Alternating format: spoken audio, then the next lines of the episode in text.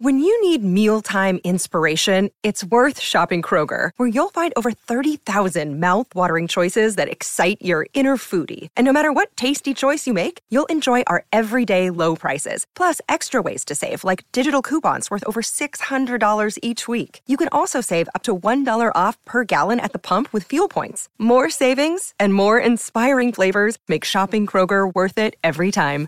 Kroger, fresh for everyone. Fuel restrictions apply.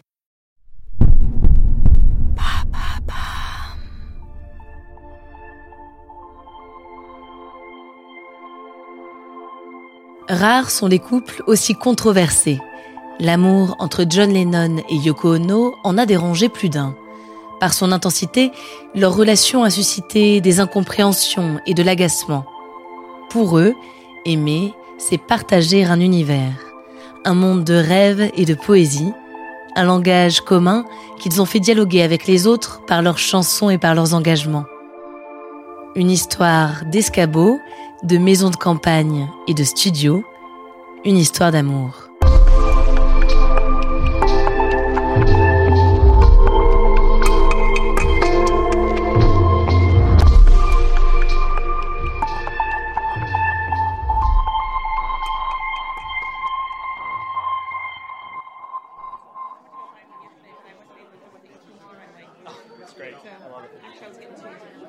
1969, Amsterdam. En ces premiers jours du printemps, une foule de journalistes défile dans les couloirs de l'hôtel Hilton. Ils viennent tous visiter la même chambre, au numéro 702. À l'intérieur, les photographes sont agglutinés en arc de cercle autour du lit. Face à eux, assis entre les draps, John Lennon et Yoko Ono. Ils sont vêtus de pyjamas blancs. Au-dessus de leur tête, collés contre la baie vitrée, deux affiches, Hair Peace et Bed Peace. Les jeunes mariés ont invité les journalistes à ce qu'ils ont appelé un bed-in, une manifestation pacifiste contre les guerres qui sévissent dans le monde, et notamment au Vietnam. Pendant une semaine, ils restent couchés, ils chantent des chansons, ils fument des cigarettes et ils répondent aux questions des journalistes. Après Amsterdam, John et Yoko organisent un deuxième bed à Montréal, au cours duquel la chanson Give Peace a Chance est enregistrée. I think they might think I'm going to uh, hot up the revolution. You know, I want to cool it down. That's why we're doing this. We feel it's very urgent, and every one of us are in it. If we make people laugh, that's enough. Happiness is a good vibe for peace. But they could, They I'm could. saying, grow your hair for peace. Oh, cut it off. Have some sign on you. John et Yoko se rencontrent en 1966 à Londres. Yoko présente sa nouvelle exposition. Le visiteur doit grimper en haut d'un escabeau pour lire un minuscule message sur le plafond immaculé. Le message dit simplement oui. John est de nature sceptique quant à l'art contemporain. Mais cette fois, en découvrant le procédé inventé par Yoko, quelque chose se passe. J'arrive enfin au vernissage et au début je pensais, vous ne m'aurez pas avec toutes ces conneries. Il y avait cet escabeau et quelque chose au plafond. J'escalade et sur le plafond je lis oui. Je me suis dit, je suis d'accord. S'il était écrit non, j'aurais conservé mes idées préconçues sur l'art et sur les artistes. Mais ça disait oui et c'était suffisant. Puis elle est arrivée, elle ne savait pas qui j'étais. Elle m'a dit, tu voudrais planter un clou? C'est 5 centimes. Je n'avais pas d'argent, donc je lui ai dit, je vais planter un clou imaginaire et je te donne 5 centimes imaginaires. Et elle a accepté, comme si on acceptait notre travail mutuel. C'est comme ça qu'on s'est rencontrés. Après plusieurs mois de relations amicales, John et Yoko s'offrent l'un à l'autre à l'occasion de leur première collaboration artistique. Dès lors, ils sont inséparables. Yoko accompagne John à tous les enregistrements d'Abbey Road avec les Beatles. Pour beaucoup, elle est la cause de la séparation du groupe légendaire. Car dès les premiers instants, Yoko est considérée comme despotique, manipulatrice et toxique. Une folle, elle ne correspond pas aux standards de beauté. Petite, toute de noir vêtue, ses longs cheveux hirsutes devant le visage. En demi-teinte, ce sont aussi ses origines japonaises qu'on lui reproche. rarement une femme n'aura suscité autant de désamour. Mais qu'importe les rumeurs et les médisances, John et Yoko vivent maintenant dans leur bulle. Une bulle de rêve et de créativité. Ils se soutiennent mutuellement dans tous leurs projets. Yoko n'est pas qu'une muse, elle est artiste, elle aussi. Auprès d'elle, John respire. À l'été 1969, John vient de terminer l'enregistrement d'Abbey Road. Il décide de partir s'aérer à Titteners Park avec Yoko. C'est la demeure de campagne de John près d'Ascot. Une immense bâtisse blanche de style grégorien.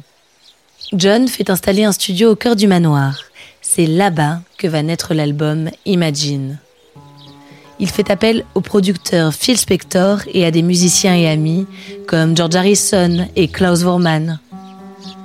Tous ceux qui assistent aux enregistrements témoignent de l'importance de Yoko dans le processus créatif. Elle est toujours présente.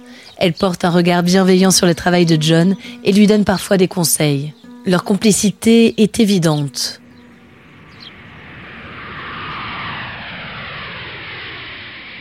En 1971, l'album terminé, il décide de quitter Tittenhurst Yoko est une citadine de nature et veut retrouver les vibrations de la ville. C'est le début d'une nouvelle vie de l'autre côté de l'Atlantique.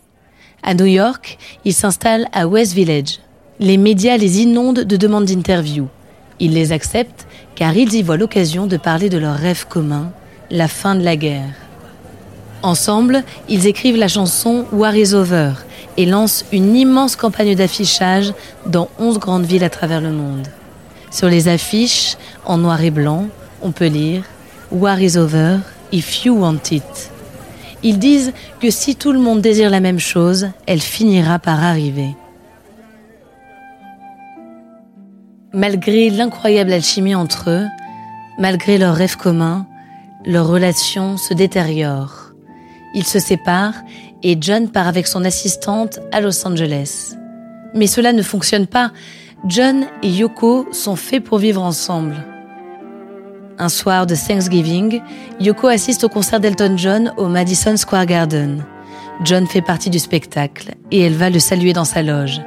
C'est la première fois qu'ils se revoient depuis 18 mois. Quelques semaines plus tard, c'est officiel, ils sont de nouveau ensemble et John réemménage chez eux. En 1975, Yoko donne naissance à leur enfant, Sean. Il devient leur priorité, leur nouveau rêve commun. Ils se mettent à l'écart des projecteurs et n'enregistrent plus d'albums pendant cinq ans. Le 8 décembre 1980, ils sont photographiés dans leur appartement par Annie Lebovitz. Sur le célèbre cliché, John, nu, est agrippé à Yoko, qui elle est habillée. Il est en position fétale, blotti contre elle, et l'embrasse tendrement sur la joue. Quelques heures plus tard ce jour-là, John est abattu par Mark David Chapman, un fan déséquilibré. Après la mort de John, Yoko se consacre à l'éducation de leur fils et à la gestion de l'immense empire Lennon. Elle enregistre également un album solo, Season of Glass. La photo de la pochette fait scandale. On y voit les lunettes de John tachées de sang. Yoko dit qu'elle veut montrer au monde la violence qu'elle et la famille de John ont vécue à sa mort. Yoko poursuit sa carrière artistique, musicale et militante. Des années après la mort de John, elle est toujours détestée et moquée par une partie des fans des Beatles.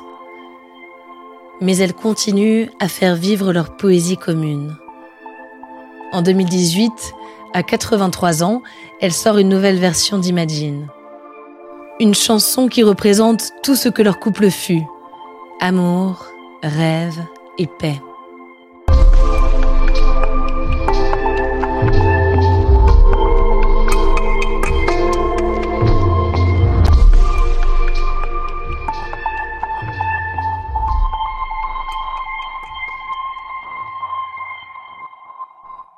Merci d'avoir écouté cet épisode de Love Story.